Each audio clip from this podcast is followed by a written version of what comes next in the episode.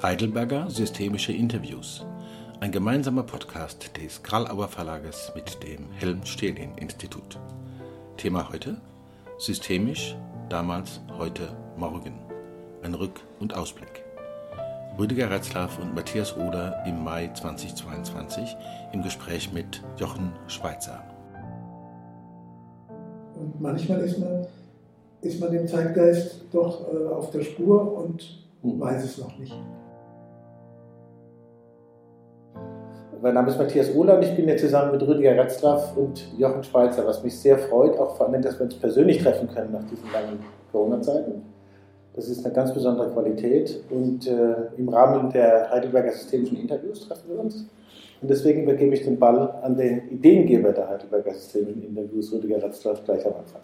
Rüdiger, hallo. Ja, lieber Matthias, herzlichen Dank für deine freundliche Einführung. Danke dir auch, Jochen, dass du dir heute an einem so wunderschönen Mainabend Zeit nimmst für mhm. dieses Gespräch.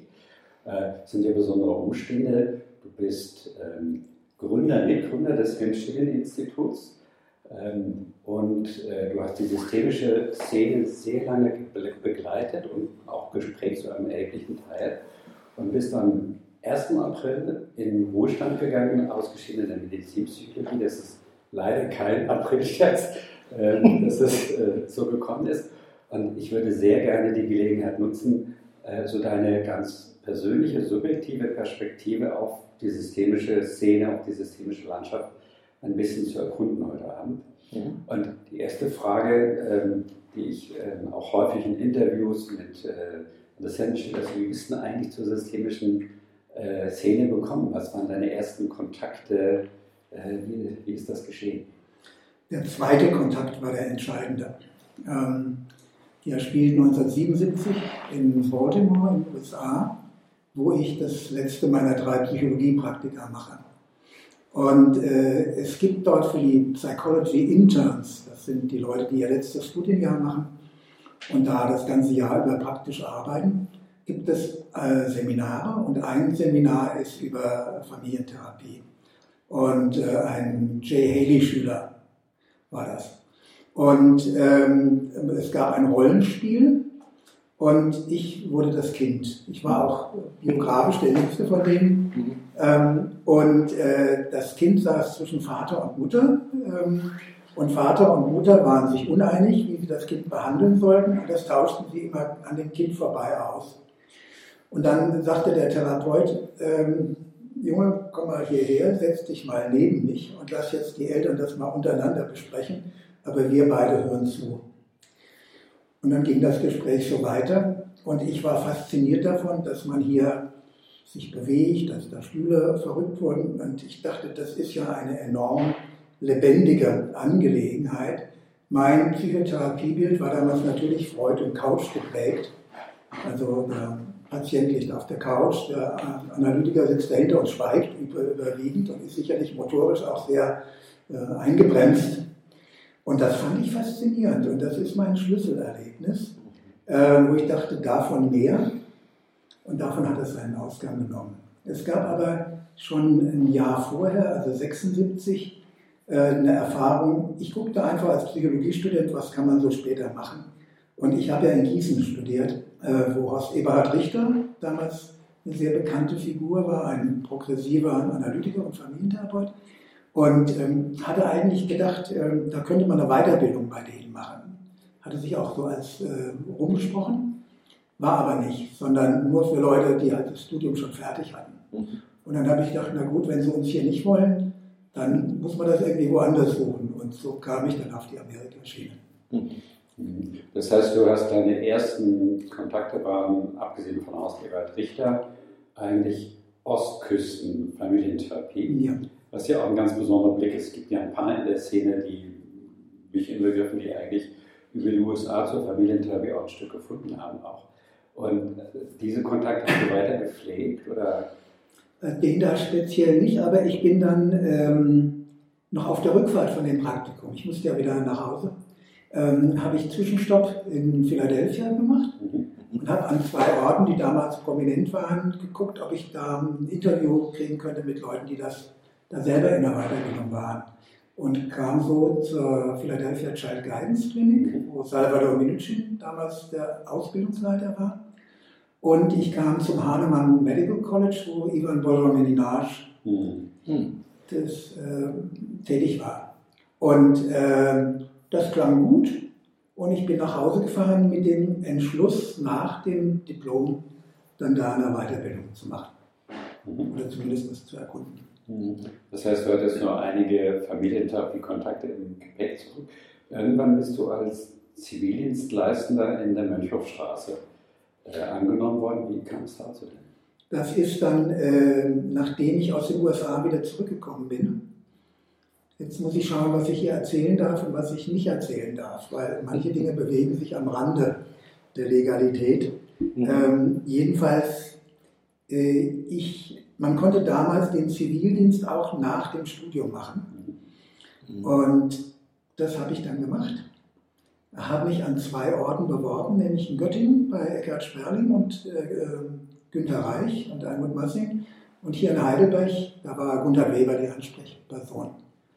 Und ich war immer gleichzeitig auch noch als Jurastudent eingeschlossen und äh, hatte jetzt so die Frage, stürze ich mich da jetzt drauf mit der Familientherapie oder mache ich mein Jurastudium noch zu Ende?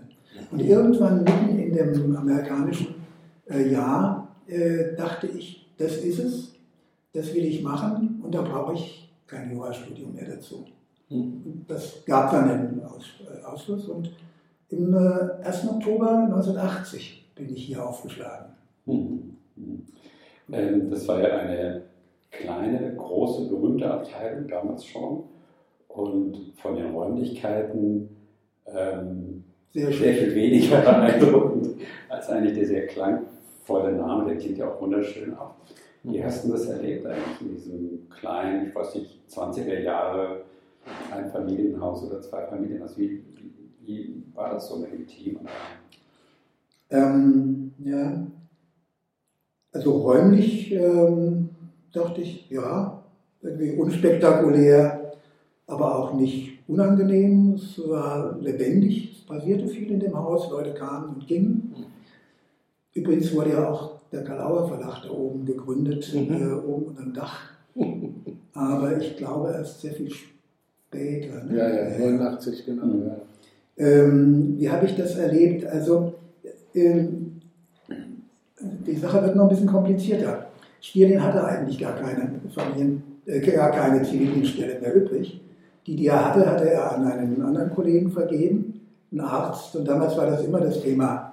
Wir würden sie ja gerne nehmen, wenn sie Arzt wären. Da haben wir immer was. Aber für Psychologen haben wir nur wenige und die bleiben ewig. Und so.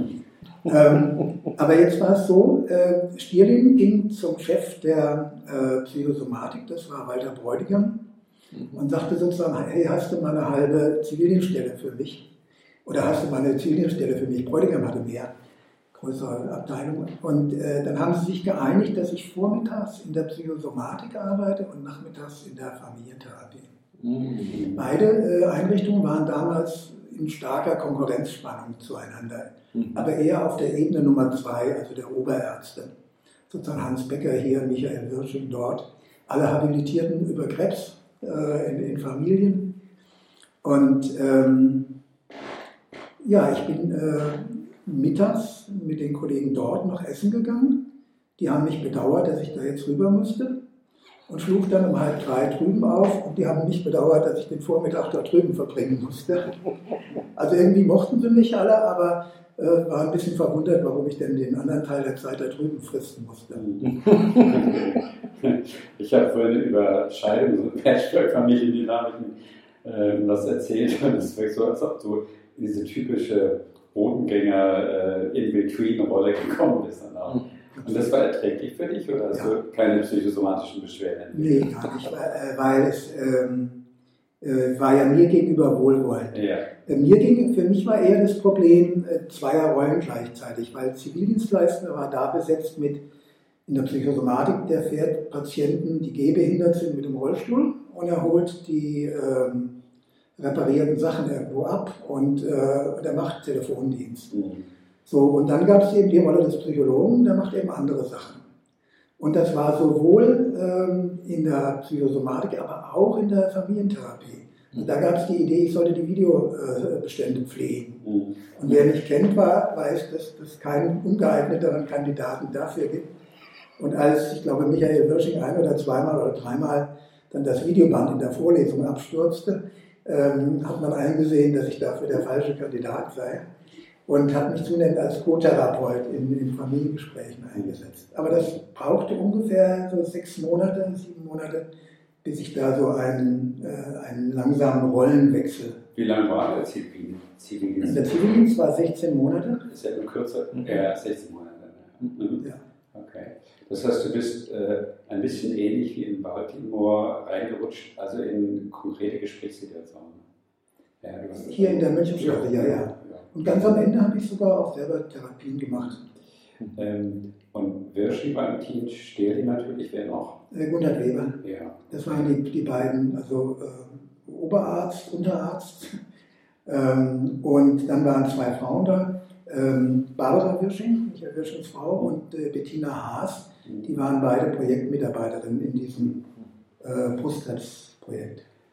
Ich glaube, man kann sich das heute gar nicht mehr vorstellen, so etabliert wie die systemische Therapie heute ist, wie es in diesen Anfangsjahren, das war ja ein paar Jahre nur nach der Gründung der Abteilung der Helm, ähm, wie, wie war die Atmosphäre? Das war ja was ganz Besonderes. Das war mhm. auch, naja, ketzerisch ist vielleicht zu weit gesagt, aber so in der Richtung äh, ein ziemlicher Bruch mit bisherigen Traditionen. Helm hat auch durchaus kein so ganz einfaches Verhältnis zu dem psychoanalytischen Establishment, wenn ich das richtig Kopf habe. War aber trotzdem ja immer dann bis zuletzt auch in, in, den, äh, ähm, in den Vereinigungen. Äh, wie hast du, die, hast du davon was mitbekommen als CV? Oder? Ja, die, ähm, also die Meinungsverschiedenheiten darüber, was gute Therapie ist, die waren hoch und äh, insbesondere hing sich das an der Frequenz oder an der Zahl von Sitzungen auf. Ähm, wir haben damals in der Familientherapie fast genauso viele Menschen behandelt, wenn du so willst, also Patienten gehabt, ähm, wie die Psychosomatik auch hatte. Ja. Also ich glaube, wir hatten irgendwie 100 oder so Patienten im Jahr. Aber natürlich sahen wir die im Vier-Wochen-Rhythmus. Und in der Psychosomatik, da habe ich auch später zweieinhalb Jahre äh, als Assistent gearbeitet, ähm, da waren das zweimal in der Woche ähm, Einzelsprechen, da kommst du auf hohe Dosen, ne? Ja. also mit wenig Patienten. Und das haben wir natürlich auch ein bisschen vor uns hergetragen, braucht man wirklich zweimal die Woche. Mhm. Aus der Zeit ist eben meine Überzeugung auch gekommen, dass ähm, man mit weniger Sitzungen, aber idealerweise im Mehrpersonen-Setting ähm, eigentlich genauso viel erreichen mhm. kann, potenziell. Das hat sich bei mir später dann auch nochmal differenziert, aber die Grundhaltung ist von mhm. dort. Mhm. Ähm, du hast ja später dann, eine ganze Weile später, also Diplom gemacht und irgendwann hast du ja über Ko Kooperationsprozesse deine Promotion gemacht bei in der Habilitation. Tiersch, in der HB. Und in der, das erste der, war delinquente Jugendliche dann, oder? Ja, in, äh, du hast eigentlich recht, Rüdiger, ich, in beiden. Ich habe ja, ähm, ich bin von Heidelberg dann nach äh, Weinsbach gegangen, ein, ein Weindorf in der Nähe von Heilbronn und äh, war auf der Jugendstation. Soll ich das kurz? Ja, ja gerne, klar. Ähm, und auf dieser Jugendstation kamen damals gehäuft Jugendliche an, die von zu Hause ausgerissen waren. Ähm, und diese Jugendlichen ähm, waren vorher in geschlossenen Heimen untergebracht.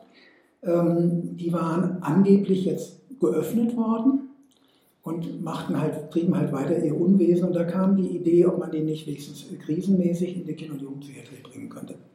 Äh, die aber nicht wusste, was sie mit denen anfangen sollen. Es war kein definiertes Krankheitsbild. Es gab keine klare, äh, medikamentös schon gar nicht, äh, außer vielleicht in, in höchsten Erregungszuständen. Ähm, so, und da kam dann die Idee mit der Klinik auf. Die Unikliniken haben sich davon suspendiert mhm. und es blieb eigentlich an drei Kliniken hängen wir waren fast überflutet sozusagen mit solchen Anfragen und einige kamen eben zu uns. Und das Problem war hier, dass vollkommen unklar war aus einer familientherapeutischen Sicht, wer muss unser Ansprechpartner sein. Es gab schon die Idee, die Eltern ähm, wieder in ihre Position zu versetzen, mhm. die auch Wilhelm Rotthaus ja damals mhm. noch, den ich da kennenlernte, äh, sehr vertreten hat. Aber wer sind hier die Eltern? äh, meistens geschieden, ähm, gegenseitig abwehrend, häufig eine Großeltern, eine Mutter noch dabei. Ähm, ein Jugendamt, was Entscheidungen zu treffen hatte, vielleicht zwei Jugendämter, weil man sich örtlich unklar war und so weiter. Also ein ganz zersplittertes System. Mhm. Und ähm, wir haben damals so mehr aus der Not heraus angefangen, solche Rundtischgespräche zu machen. Also alle, die meinten, irgendwas damit zu tun haben, einzuladen. Zwei Stunden. Und die erste Runde war, ähm, was denkt denn jeder, was das Problem ist? Und die zweite Runde war, was denkt denn jeder, was getan werden sollte? Mhm. Jugendlicher saß, wenn er es ausgehalten hat, mit dabei, so mit einem Pfleger dabei, der eben so ein bisschen auch gesagt hat, komm Junge, du schaffst das.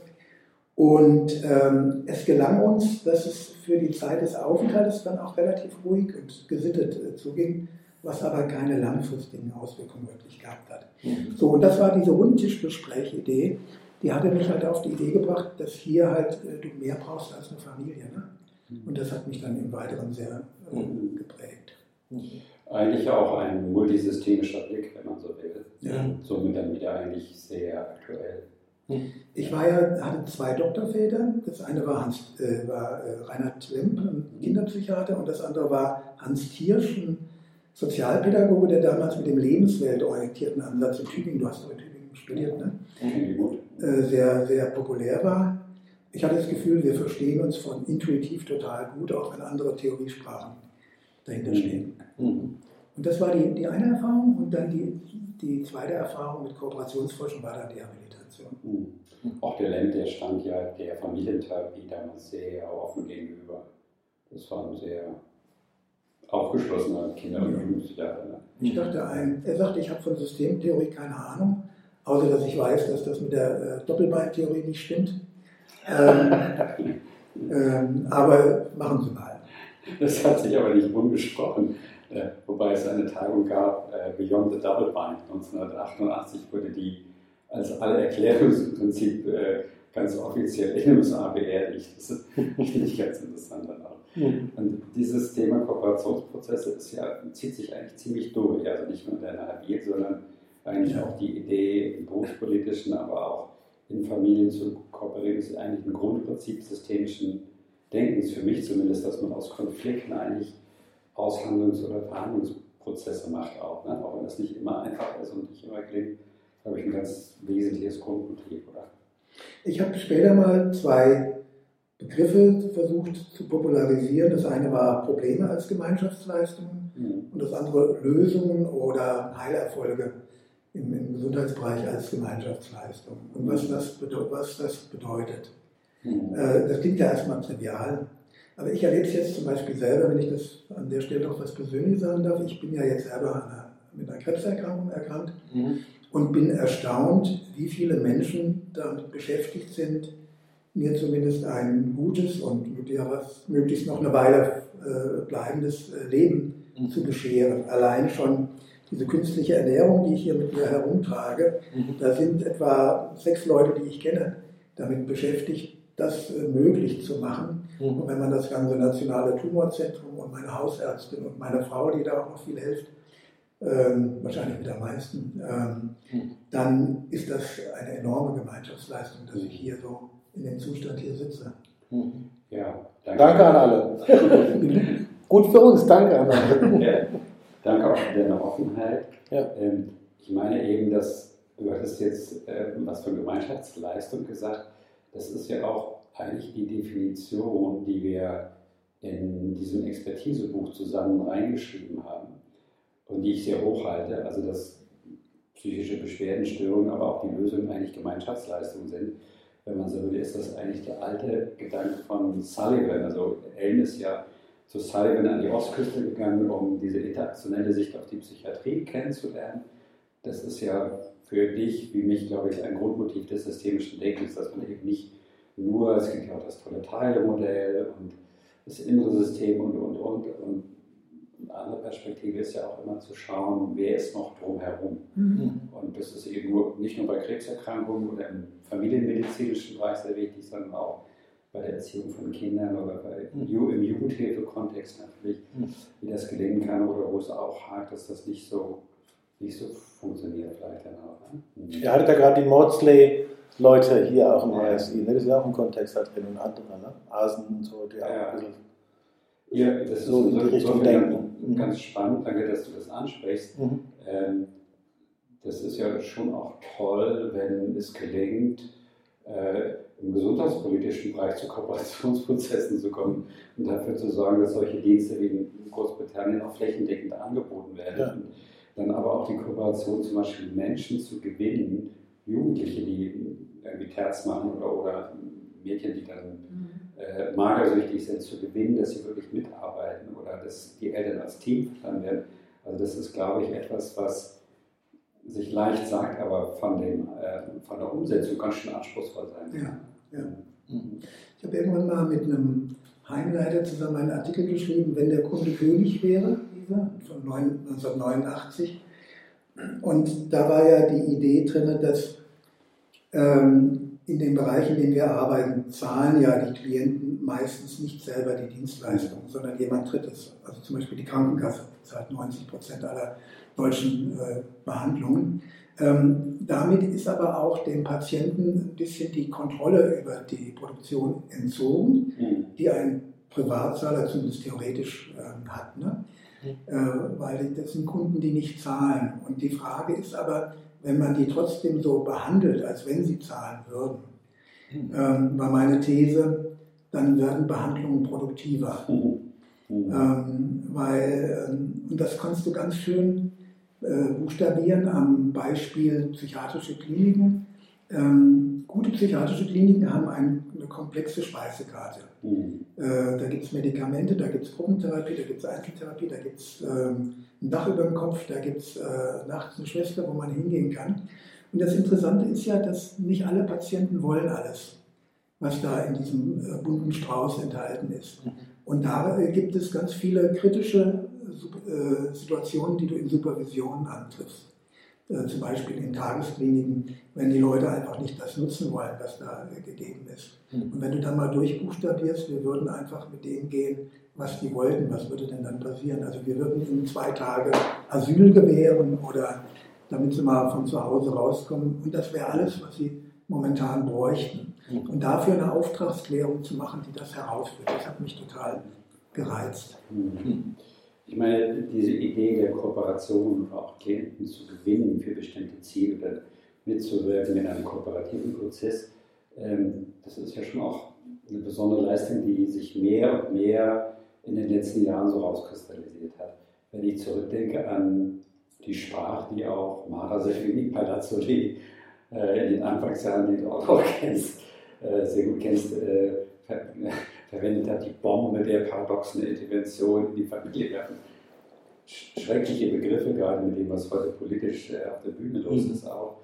Ähm, das ist schon ein ganz schöner Wechsel auch. Ne? Und das, das ist, glaube ich, der, die größte Selbstkritik, die, ich sag mal, jetzt wir äh, selber leisten müssen, glaube ich. Dass Mhm. ähm, in, die, in die 80er Jahre hinein, diese ganze Pionierzeit, sie hat was Autoritäres an sich, ähm, sie hat äh, was Kämpferisches, Bellizistisches an sich sozusagen. Also wir müssen, weil wir davon ausgehen, nach dem Homöostase-Prinzip wollen die Menschen sich eigentlich nicht verändern Mhm. äh, aus unterschiedlichen Gründen und deshalb müssen wir eine starke Gegenkraft entwickeln. Dieser Idee steckt in der paradoxen Intervention, Mhm. wie sie die Mailänder entwickelt haben und wie wir sie auch gemacht haben, ähm, sehr drinnen. Ne? Mhm. Und das äh, sehe ich, das sehen glaube ich viele auch zurzeit äh, kritisch, weil da ja auch äh, sch- implizite Schuldvorwürfe häufig, aber nicht nur an die Eltern drin enthalten sind. Also das ist Mhm. glaube ich so der Fleck, der wa- wahrscheinlich so um 1990, 95 rum allmählich überwunden wurde. Aber Mhm. es ist hochinteressant, wenn du damals, ich war ja als DGSR-Vorsitzender manchmal in der Schlichtungskommission drin. Und äh, die Hauptklientel waren da so alte Pioniere, die wussten, wo es lang geht und Mhm. die keinerlei Neigung hatten, sich mit den Ansprüchen ihrer Kursteilnehmer auseinanderzusetzen und schon gar nicht mit den Neigungen eines Verbandes, den ich damals repräsentierte. Mhm. Also das waren auch schon harte Knochen, diese War sicher nicht so einfach, diese Zeit. Knochen und Knöchel. Ja. Mhm. Ja, was, woran sich das vielleicht auch spiegelt, äh, ich erinnere mich an Bender aus der äh, Mönchhofstraße, also ich war ja sozusagen der, der Letzte, der eigentlich noch den Laden damals hochgehalten hat und hatte Zugriff auf die ganzen Bände und da gab es eben auch ähm, Aufzeichnungen von Familienlunch mit Gunther Weber oder auch mal mit Minushi. Und ich habe das mit den Kollegen von Morsley mhm. diskutiert. Ich mache das seit Jahren und bei mir läuft es immer sehr einvernehmlich. Früher war das richtig Kampf. Mhm. Und die haben auch gesagt, das ist im Prinzip eine einfache Intervention, wo man gemeinsam unterstützt und hilft und kooperiert. Was auch nicht leicht ist, aber es ist irgendwie vom Feeling her hat sich da unheimlich viel geändert. Das muss man auch sehr selbstkritisch sagen. Auch. Mhm. Du hast ja auch an diesen großen Tagungen mitgewirkt. Du kennst ja auch Helmer, der ganz viele von den Pionieren auch zu Gast bei sich, äh, immer im Kapellenweg auch. Und ähm, wie waren denn, wie ist es dir da so ergangen? Äh, du warst ja auch jünger und ja. Anfänger und die waren schon zum Teil erfahren. Du hast gesagt, dass die manchmal auch, äh, zumindest die deutschen Pioniere, vielleicht sehr einen sehr starken Faktor Eigensinn hatten auch. Ist das so gewesen? Oder? Ja, ich war nicht bei allen dieser äh, Konferenzen dabei. Ähm, ich, mein Haupterlebnis ist 1991, das Ende der großen Entwürfe. Mhm. Das habe ich ja mit Arnold Retze und mit Hans-Rudi Fischer primär organisiert. Anderthalb Jahre Lebenszeit da reingesteckt. Aber es war großartig mit den Wir waren ganz überwältigt, 2200 äh, Teilnehmer. Mhm. Und äh, 105, das war ja direkt nach äh, oder kurz nach dem Mauerfall. Mhm. Und vor allem der Eröffnung der innereuropäischen Grenze. Und wir hatten 150 Leute aus Mittel- und Osteuropa. Ähm, da sind viele Freundschaften neu entstanden. Gleichzeitig ähm, hatten die Amerikaner beschlossen, den Irak zu überfallen, mhm. von Kuwait, weil der Irak wiederum Kuwait besetzt hatte. Ähm, das war jetzt erstmal beeindruckend, diese ganzen Promis von Watzlawick, Capra mhm. bis hin zu, naja, bei den Philosophen Wattimo, mhm. Weizenbaum und so weiter äh, zu erleben. Ähm, die Postmoderne war ja das, die inhaltliche Klammer. Mhm. Und das hat mir gut gefallen. Also diese Kritik offensichtlich der französischen Philosophen, dass äh, die großen Erzählungen, von, wo man sagt, eines Tages wird es besser und dafür müssen wir jetzt aber alles in den Kampf für die gute Sache reinstecken, mhm. dass die meistens in irgendwelchen Konzentrationslagern oder äh, Kreuzzügen enden mhm. und was Terroristisches an sich haben, potenziell terroristisches. Und das hat mir sehr, sehr eingeleuchtet und die Idee des Anything Goes äh, als Gegenmetapher fand ich befreiend. Mhm. Das, äh, da bin ich jetzt äh, mit meinen Söhnen zum Teil, die Sozialwissenschaftler geworden sind, in Disputen, weil die das gar nicht so gut finden, dass da Anything Go soll, mhm. weil nämlich das für sie mit Donald Trump verbunden ist und ja. Fake News und dem Versuch eben die Suche nach der Wahrheit äh, zu entdecken. Die gehen dann wieder, wieder auf Adorno mhm. oder Frankfurter Schule zurück. Mhm. Wo du das sagst, es gibt ja zwei Bände, die du wieder rausgegeben hast damals, ja. bei sogar am Stadtbuch Wissenschaftsidee, mhm. das Ende der großen Entwürfe und äh, äh systemische Praxis und Postmoderne. Genau. Ne? Ja. Also eine eher so theoriebezogen, philosophisch bezogen, der andere eher so in die Praxis. Die sind heute noch, finde ich, paradigmatisch mit manchen Beiträgen.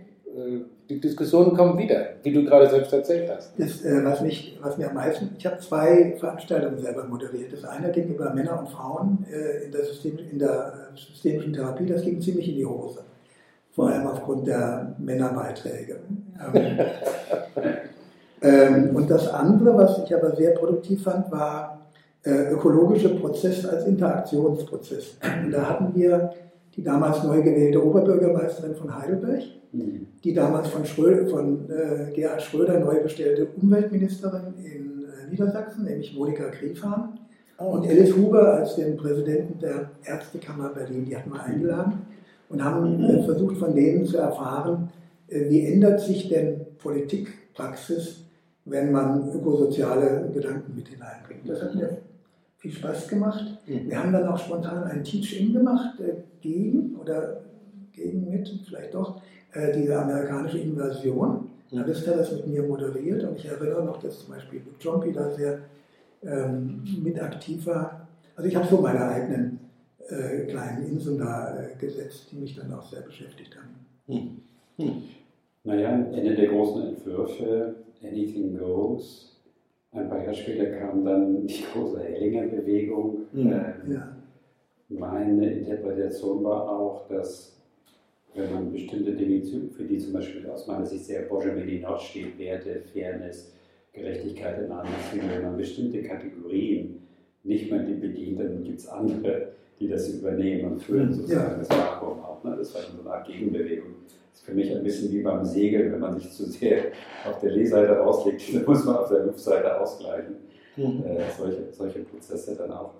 Äh, du hast ja auch die Forschungstagung als in der Zeit als in der Medizinpsychologie hier nach Heidelberg geholt, sie gestaltet, hast damit aber auch sehr wichtige internationale Wissenschaftler hier bei uns gehabt. Das hat den Prozess der Anerkennung auch gegenüber Herrn Krommer, der damals Kammerpräsident war, und, und, und sehr befördert. Im Vergleich dazu, also auch wenn ich mir die Rednerliste auf äh, diesen Kongress Ende der großen Entwürfe anschaue, das war ja eine große internationale Bühne. Im Vergleich dazu wirkt die systemische Landschaft aus meiner Sicht heute hier in Deutschland eher ein bisschen, vielleicht nicht wie in einem Blase, aber doch sehr deutschlandzentriert, ja. wenig so international aufgestellt. Wie siehst du das? Oder? Da grübel ich auch drüber. Ähm, das ist gekommen irgendwann in den 90ern. Ja. Und die einfachste Hypothese wäre die, der deutsche Sprachraum hat 100 Millionen Menschen ungefähr. Mhm. Und er ist wahrscheinlich nach dem englischen Sprachraum derjenige, wo die meisten Bücher verkauft werden und vielleicht auch gelesen werden. Wahrscheinlich vor dem, ich würde mal tippen, noch vor dem Spanischen und, und anderen. Mhm. Ich kann nicht über Hindi sagen, also das müsste ja auch ziemlich groß sein. Oder, oder China natürlich wird, wird, wird noch groß werden. Ähm, also eine Hypothese ist, äh, der, der deutsche Sprachraum ist sich selbst genügsam okay. mit den Übersetzungen dazu, aber er, er, will sich nicht der Anstrengung der englischen Sprache ähm, unterziehen. Das müsste jetzt eigentlich allmählich anders werden, weil ich jetzt wachsen die Leute doch so mit äh, Englisch sozusagen nicht gerade in der Muttermilch auf. Dass, ähm, es müsste doch eigentlich jetzt wieder äh, bessere Voraussetzungen sein. Also wir haben es ja bei, das ist jetzt kein Werbeblock sozusagen, aber bei unseren Reden reicht nicht Tagungen haben wir das ja auch wieder internationalisiert gehabt. Der Gunter Schmidt, Werner Tränkle, Sabone und ich. Muss man trotzdem jetzt auch gucken, wird das so bleiben. Ähm, vielleicht gibt es auch andere Felder, die vielleicht wieder miteinander in, eine, in einen fruchtbaren ich nenne es jetzt mal Dienstleistungsverhältnis gehen, um die Internationalisierung wieder ein bisschen zu verstärken. Mhm. Man wird sehen. Ja. Also ich glaube, es bedarf einer gewissen Anstrengung. Mhm. Das sehen wir auch hier, glaube ich, im Helmstedin-Institut. Ne? mhm. Da ist immer ein bisschen mehr Arbeit mhm. zu machen. Und ich glaube, wenn man sich der unterzieht, dann kommt da was bei raus. Aber man muss über, eine, über ein Hügelchen drüber. Mhm. Naja, wir wissen eigentlich, dass Systeme, die sich abschotten, Dauer nicht richtig stabil sind. Also man braucht Wachstum von außen und korrigierende Erfahrungen, weiß man bei diesen kommunikativen Filterblasen auch. Und wir waren, waren ja im Bereich systemische Familienmedizin unterwegs, du mit dem Projekt, das es lange gab, Nierentransplantation, Familie und bei mir eben das Thema Behinderung und alle möglichen anderen Dinge. Und ich fand das zum Beispiel da der Kontakt zu den amerikanischen Kollegen Susan McDaniel nochmal einen ganz frischen Wind hier reingebracht hat. Ich fand das ganz wesentlich als Bereicherung auch. Mhm. In der Zeit waren im deutschsprachigen Raum nicht so viele ärztliche Kollegen systemisch unterwegs. Ich glaube, das ist eine ganz wichtige Ergänzung und von daher hätte ich sehr den Wunsch, dass wir uns nicht aus einer rein nationale, mhm. für mich ein bisschen provinzielle Kiste zurückziehen, sondern ich fand diese mhm. Kontakte. Du bist ja auch ein Mitglied der AFDA und ich auch in andere, äh, andere Länder, in denen man reist und äh, Input kriegt. Ich glaube, das ist auch ganz wichtig, dass man mhm. frisch bleibt und mhm. elementar anschaut. Vielleicht darf ich an der Stelle noch eins ansprechen. Die, ähm, in meinem Erleben, äh, also mein Berufsleben unterscheide ich vor 96 und nach 96. Mhm. Äh, sowohl privat, also mein privates Berufsleben, als auch das Leben der ganzen Szene. Und zwar, äh, ab da war ja klar, es wird ein neues Psychotherapeutengesetz geben. Mhm. Und das wird alles stärker regulieren. Und es kommt, wir kommen in eine Zeit, wo auf einmal der Begriff Qualitätssicherung, Qualitätsmanagement aus der Ingenieurwissenschaft in die Krankenhauslandschaft und dann auch in die psychosoziale Landschaft flutete. Und da war jetzt ja nicht mehr die Idee, gut ist, was äh, ästhetisch ist oder was spannend ist, sondern gut ist, wo man nachgewiesen hat, dass keiner zu Schaden kommt mhm. und die meisten auch nicht schlechter behandelt worden sind als der Durchschnitt. Das sage ich mal ein bisschen provokant. Mhm. Qualitätssicherung ist ja nicht der Versuch im Regelfall Spitzenleistungen zu erzeugen, sondern dafür zu sorgen, dass keine faulen Eier äh, passieren, also dass niemand schlechter behandelt wird, als es eigentlich sein müsste. Und ich habe das Gefühl, auch viel von dem, was ich dann selber auch gemacht habe, waren Beiträge zu zeigen, auch die systemische Therapie äh, kann ihre eigene Qualität äh, darstellen und kann sie überprüfen. Und von daher kam eben der Versuch, sie auch in der Sprache darzustellen, die schon vertraut war. Also den, mhm. Sozusagen die, nicht zu zeigen, wir sind genauso wie die anderen, aber wir können das, was die anderen können, äh, auch in, mit ähnlichen Begriffen darstellen, wenn wir es mhm. probieren. Und in Formen. Und das ist natürlich aber eine defensive mhm. äh, Praxis, das ist auch keine besonders freudvolle. Ähm, so habe ich es erlebt. Naja, ich meine, das war ja auch ein weiterer, wie ich finde, sehr gelungener Kooperationsprozess zwischen uns beiden. Genau. Wir hätten zum einen mal so eine Sprechstunde für Ärzte oder andersrum ein systemisches Fallseminar für niedergelassene Ärzte gemacht. Und irgendwann hattest du einen Helm gesponsert, dass ich in den USA an die AFTA reinkomme und circa auch. Und dann kam ich mit dieser Idee mit der, ähm, mit der Expertise zurück und da haben wir, glaube ich, über eine lange Zeit sehr intensiv zusammengearbeitet ja. und äh, ohne deine Möglichkeiten über deine Abteilung wäre das sicherlich so nicht gegangen und ich glaube, das war auch ein ganz wichtiger Punkt. Ähm, ja, äh, darüber hatten wir ja auch schon mal geredet, mhm. aber ich glaube, das ist auch so ein Punkt, dass wir umgeschaltet hatten von einer wir sind draußen vor der Tür, eher zu den Dings. Du warst damit gut etabliert, ich in einer ganz anderen Weise auch. Also wir sind eigentlich drin und wir müssen nur noch zeigen, dass wir noch mehr reinkommen. Das war irgendwie weg von einem Loser-Spiel zu einem ja. äh, Gewinnerspiel aus, aus, aus meiner Sicht dann auch gewesen. Ja. Ähm, Thema systemische Familienmedizin. Mir hatte einer meiner Ausbilder in Child Klinik, als wir unsere erste Tochter bekommen haben, äh, geschrieben, man wird bescheidener, wenn man selber Kinder hat oder demütiger, so auch mal. Ja. Ich glaube, das ist ein ganz wichtiger Punkt, dass man gnädiger umgeht mit, äh, mit Eltern, auch wenn man äh, sie in der Therapie hat, auch, dass man vielleicht auch die eigene Rolle etwas relativiert. Und es gibt auch andere Faktoren, die zu Gesundheit und Krankheit beitragen. Und ich glaube, das war für mich zumindest auch ein wichtiges Korrektiv. Und ich glaube, vor Jahren hattest du auch mal Ähnliches erzählt, wenn ich ja. das richtig entsinne. Ja. Fühlst dich, ja. erkennst dich drin wieder. In ja. Ja. ja, genau. Ähm, ja, Helm-Stehlin-Institut war ja auch eine große Arbeit, also eine Pionierarbeit, äh, Aufbauarbeit auch gewesen. Magst du noch was zu den Anfangsjahren sagen Gerne. mit den Kollegen? Gerne. Also wir haben ja ähm, um, sagen wir mal, um, um das Jahr 2000 herum beschlossen, dass es gut wäre, ähm, für ich sag mal, etwa die Hälfte der Kollegen oder etwas mehr als die Hälfte der Kollegen ähm, etwas eigenen Weg zu gehen und äh, ein neues Institut zu gründen aus der IGST, wo wir vorher zusammen waren. Und ähm, das Interessante war hier, dass äh, das hat erst in dem Moment geklappt, in dem einige Sachen schiefgegangen sind. Ähm, oder nicht schiefgegangen aber nicht zustande kamen. Äh, die Idee war schon, ich glaube mal so 99 im Raum, aber dann mussten zwei Sachen passieren, nämlich bei Andrea Ebegonol, meiner äh, Kollegin, äh, dass ein Umzug nach Chile mit ihrem Mann nicht zustande kam, für beide nicht, haben sich gemeinsam entschieden, nicht hinzugehen und dass ich mich entschieden habe, zwei Rufe an andere Universitäten nicht anzunehmen. Und äh, erst dadurch hatten wir sozusagen Zeit und Energie, uns diesem Projekt zu widmen. Und das waren dann eigentlich ähm, Andrea und ich, die sozusagen die, die konkrete Arbeit gemacht haben und vier ältere Kollegen, plus eine, die so am Reinkommen war, ähm, Karen Beifuß, ähm, die dann ähm, so im Hintergrund äh, sehr unterstützend tätig waren. Wir haben uns ja alle dann selber Kredite gegeben, damit wir überhaupt Stühle hatten, kaufen konnten und äh, unten die Cafeteria äh, umbauen konnten und schön machen konnten. Ähm, und dann haben wir überlegt, so, wie wollen wir das neue Institut ein bisschen anders organisieren als das jetzt, als das frühere. Wir hatten das Gefühl, dass wir früher zu viel Konkurrenzprinzip drin hatten und wollten mehr Kooperativität. Mhm. Ein, eine Folge war zum Beispiel, dass wir es unmöglich gemacht haben, dass man die gesamte Weiterbildung bei einem von uns machen konnte. Also man hat nicht immer konsekutiv angeboten. Man konnte maximal zwei Jahre bei einem von uns machen. Und so. Schüler, weißt du, also äh, ein Rüdiger-Schüler, ein Jochen-Schüler, ein mhm. List-Schüler, das wollten wir eigentlich vermeiden und auch zu viel Konkurrenz und die Frage, wer hat wie viele Anmeldungen.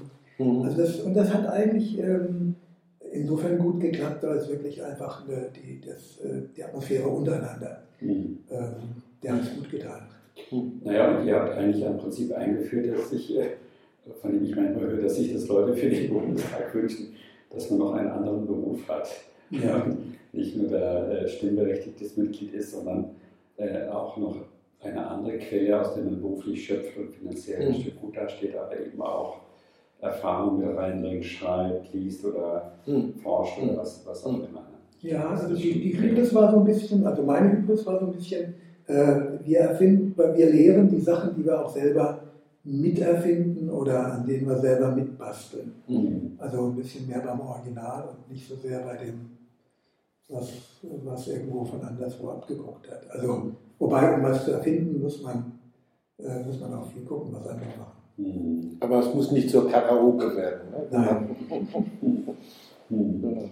Wenn du jetzt so diese Jahrzehnte gewissermaßen auf einer Zeitlinie abschreiben ja. würdest, auch wenn du das Feeling 70er, 80er, 90er, 2000, 2010, 2020 ist ja wirklich eine lange Zeit, die du in der systemischen Landschaft unterwegs bist und die auch mit beeinflusst hast, ganz auch mit deinem Lehrbuch, mit alles zusammen, ganz nachhaltig mit vielen anderen äh, Kongressen und äh, Artikeln und und und.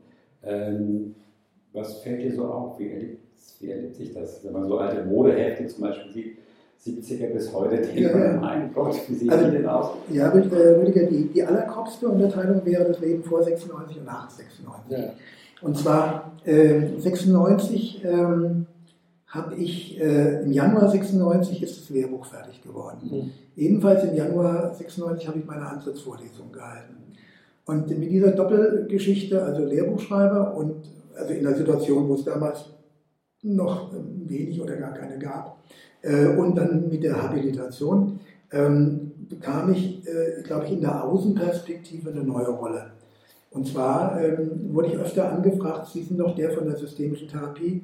Wir haben hier dieses Lehrbuch mit 20 Kapiteln, können Sie nicht das 19. über systemische Therapie schreiben. Das haben vorher, äh, wurde Fritz Simon gefragt oder Arnold Retzer. Und dann war ich irgendwann in der Reichenfolge da dran. Und inzwischen machen es andere Leute wie Christina Hunger oder Julika mhm. Zwack oder so. Oder ich, ich glaube, ich habe hab dich da auch schon öfters, mhm. öfters gesehen. Und ähm, ja, auf einmal jetzt wie so eine Art Außenminister äh, die Politik der systemischen Therapie anderen zu erklären, die, sie, die sich fragen, was ist denn das? Mhm. und so ein, ein Bild zu malen, sozusagen, von der systemischen Therapie. Ich habe das Gefühl, das ist im Angebot. Das Problem ist, dass man dabei als äh, Schreiberling wird man nicht besonders pfiffig. Das sind keine spannenden Sachen. Das sind Fleißarbeiten, das sind äh, Auftragsarbeiten. Äh, das ist nötig und gut, aber es hat nicht so viel Spaß gemacht. Und ähm, gleichzeitig, dann habe ich ja ähm, 97 zum ersten Mal Drittmittel eingeworben von der Heidehof Stiftung äh, für dieses Projekt äh, wenn Krankenhäuser Stimmen hören. Mhm. Und äh, jetzt konnte ich auf einmal zumindest eine Person damit einstellen. Die erste war das Nikolai, die zweite war Julika Zwack und so, so ging das weiter. Mhm. Und das, dann kriegte ich eine andere Rolle. Also eher äh, andere machen was und ich bin mit dabei, ich denke mit und ähm, diskutiere mit und schreibe mit. Und ich, das sieht man immer, wenn ich eben in, in der Autorenliste immer als letzter auftauche. So mhm. dieses, dieses Modell. Und äh, dann wurde sozusagen eher die Förderung jüngerer, jüngerer Leute, als, als ich das selber war, zum zentralen Motiv eigentlich. Und ich habe mal gesagt, ich fände es gut, wenn wir, das habe ich glaube ich 2004 gesagt, wenn wir in den nächsten zehn Jahren fünf Leute habilitieren in Deutschland, die im klaren System. Ich glaube, zwei sind es bisher geworden. Das hat nicht so richtig bisher geklappt. Zum Teil aber auch, weil die akademischen Laufbahnen auch, glaube ich, nochmal weniger attraktiv geworden sind, als es früher waren. Mhm. Aber du hast vom Spaß zu schreiben gesprochen, dieses Lehrbuch, ja, das muss Spaß gemacht haben, weil ich weiß, wie vielen Leuten Spaß gemacht hat, zu lesen und die haben wohl schon den Unterschied erlebt, wie da dran gegangen wird mit Illustrationen, mit der ganzen didaktischen Aufbereitung. So, das konnte ich jetzt doch noch loswerden. Also, ja klar, auf jeden Fall. Ich meine, das sind vielleicht, wie ich auch was Persönliches sagen darf, aus meiner Sicht die Dinge, die wir, die wir teilen. Also ich habe dich immer so erlebt, dass die Art, systemische Theorie total viel Spaß macht, dass da Begeisterung dabei ist. Mhm. Und genauso ähm, speziell die Arbeit in mehr Personen, also im Familiensetting. Da haben wir beide uns sehr eingesetzt dafür. Wird sicherlich noch weitergehen, die Auseinandersetzung, aber so diese praktisch multisystemische Perspektive, dass man es nicht immer nur alles auf den Einzelnen reduziert, predigt, glaube ich, auch sehr. Und dann auch dieser Grundgedanke, ähm, man muss auch was in dem weiteren Feld, nämlich im sozialpolitischen Feld, machen, um eine gute Arbeit zu ermöglichen, eine gute Weiterbildung, Ausbildung zu ermöglichen, muss man sich auch irgendwie positionieren, sonst mhm. fällt man hinten runter. Und mh, mm, das ist, glaube ich, auch so ein, äh, ja, so ein sehr offener, breites Denken, was, glaube ich, zum System für mich eigentlich sehr dazugehört. Aber ich glaube, das ist etwas, was dich auch sehr ausmacht. Also du hast ja ganz am Anfang gefragt, ähm, wie das so mit äh, persönlichen Erlebnissen oder, oder Erfahrungen zusammenhängt. Ähm, vielleicht drei Sachen. Das eine ist, ich bin ähm, auf einer Nebenerwerbslandwirtschaft groß geworden. Also wir hatten Hühner, äh, 200, in den Spitzenzeiten mal 800. Wow. Äh, und waren Familienbetrieb. Das heißt, nach der Schule ging es erstmal meine Schwester und ich äh, in den Hühnerstall äh, misten, ne, misten nicht, aber mhm. füttern und Eier rausholen. Und das war so die eine Erfahrung. Dann bin ich ähm, so mit elf in die evangelische Jugend und mit 16 in den Wandervogel Deutscher Bund, ähm, also solche Jugendgruppen, ähm, wo die Gitarre äh, mhm. eine bedeutsame Rolle spielte natürlich. Mhm. Mhm. Und ähm, ja, das sind, glaube ich, so persönliche Sachen, die mich geprägt haben. Ähm, und dadurch immer schon gewohnt zu sein, in Gruppen zu sein und vor Gruppen keine Angst zu haben. Mhm. Und das ist, glaube ich, auch nochmal ich habe inzwischen kapiert, dass es für manche Leute wirklich besser ist, wenn sie Einzeltherapeuten werden und bleiben. Mhm. Ähm, weil wenn die, die Mehrpersonensituation Furcht macht ähm, und man hat schon ein bisschen versucht, die zu überwinden, dann ist es wahrscheinlich ein Teil der Persönlichkeit geworden. Und dann mhm. soll man das auch akzeptieren. Von daher empfehle ich mir Leuten manchmal auch durchaus Psychoanalytiker zu werden, weil ich das Gefühl habe, das passt zu ihnen. Mhm. Naja, eine der schönen Erfahrungen, die wir gemacht haben in den Sommerintensivkursen, Kursen waren auch gemeinsame Feiern, Feten. Und mhm. besonders schön war, wenn du und der Matthias oder zusammen Musik gemacht haben. Mhm. Matthias, vielleicht können wir dieses Jahr nochmal. Äh, das können wir. Guck mal in deinen Kalender rein. Ich äh, ja, ja. bestimmt nichts anderes davor. Ja, ich, ich muss da mal genau gucken. Ich bin Teil, jedenfalls habe ich einen Kurs in der Schweiz. Aber es würde mich natürlich sehr freuen. Das, da gibt es direkt eine Anschlussfrage, die ich dir einfach auch persönlich noch stellen ja. Wir hatten es im Vorgespräch, hat der Rüdiger das auch thematisiert, es gibt ja gewisse Quellen, aus denen man schöpft. Ich wollte dich auch noch fragen, in der langen Zeit, die du auch wirklich als Repräsentant für die DGSF und sehr viel politische Arbeit gemacht hast und Verbandsarbeit, muss man eine gewisse Streitbarkeit haben, wahrscheinlich, und eine Standfestigkeit.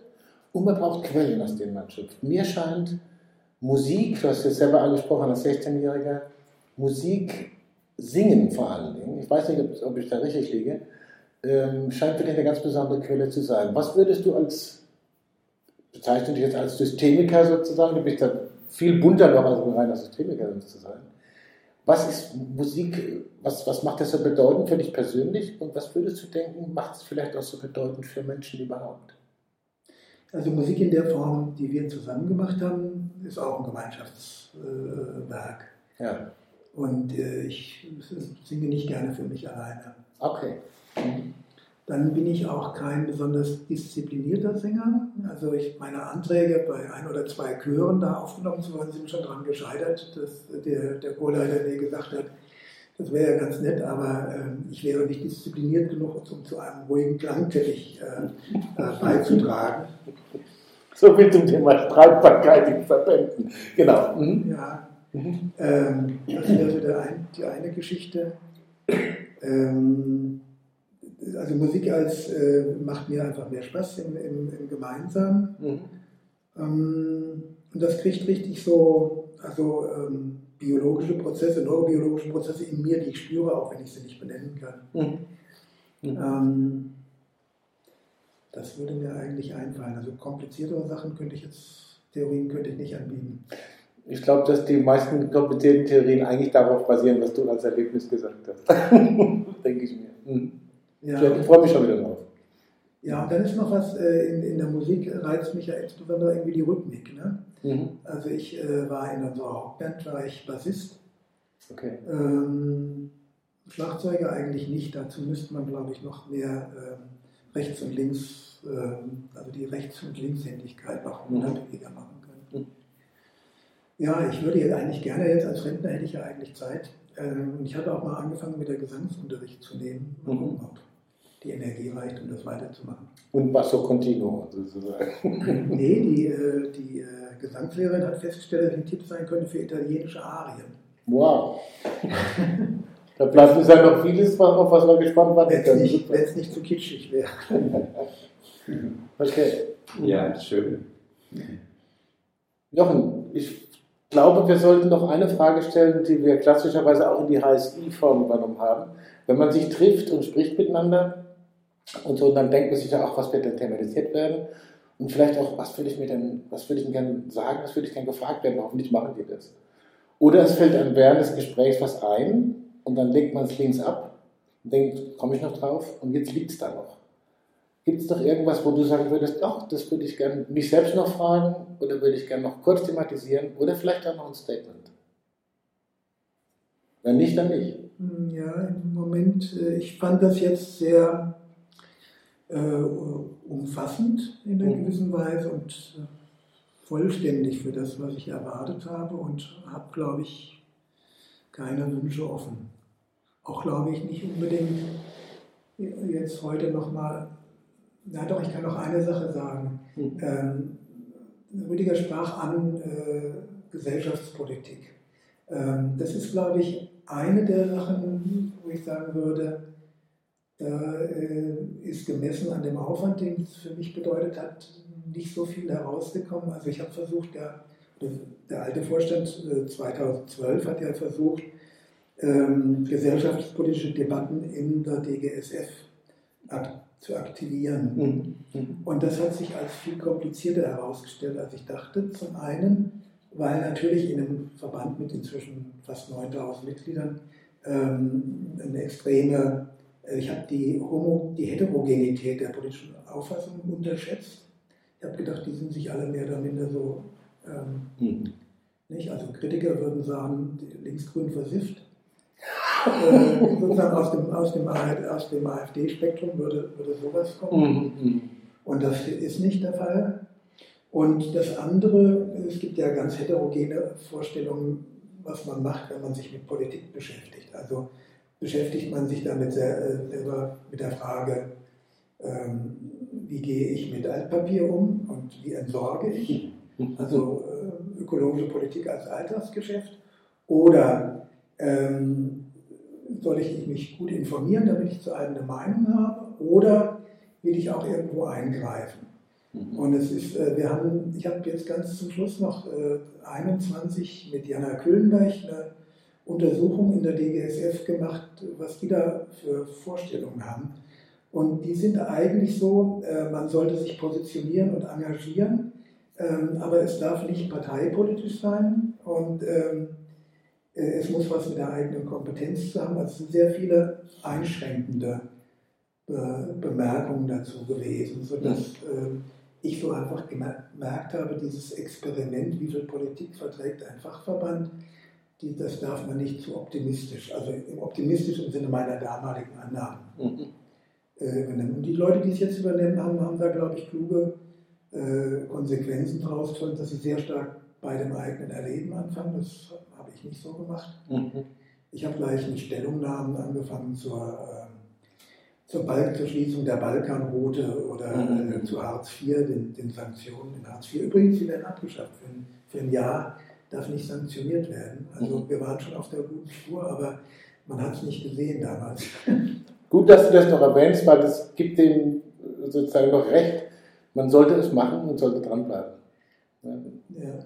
Und manchmal ist man, ist man dem Zeitgeist doch äh, auf der Spur und mhm. weiß es noch nicht. Mhm. Das ist ein tolles Schlusswort, finde ich. Das gefällt mir. Ich von meiner Seite sage Danke an Jochen Schweizer und Rüdiger Retzlaff. Übergebe dir nochmal das Wort, Rüdiger. Und danke für die Räume hier natürlich, dass wir uns hier treffen konnten zu den Heidelberger systemischen Interviews ja. mit Jochen. Herzlichen Dank für deine Schilderung. Ich fand es jetzt sehr reich und sehr vielfältig.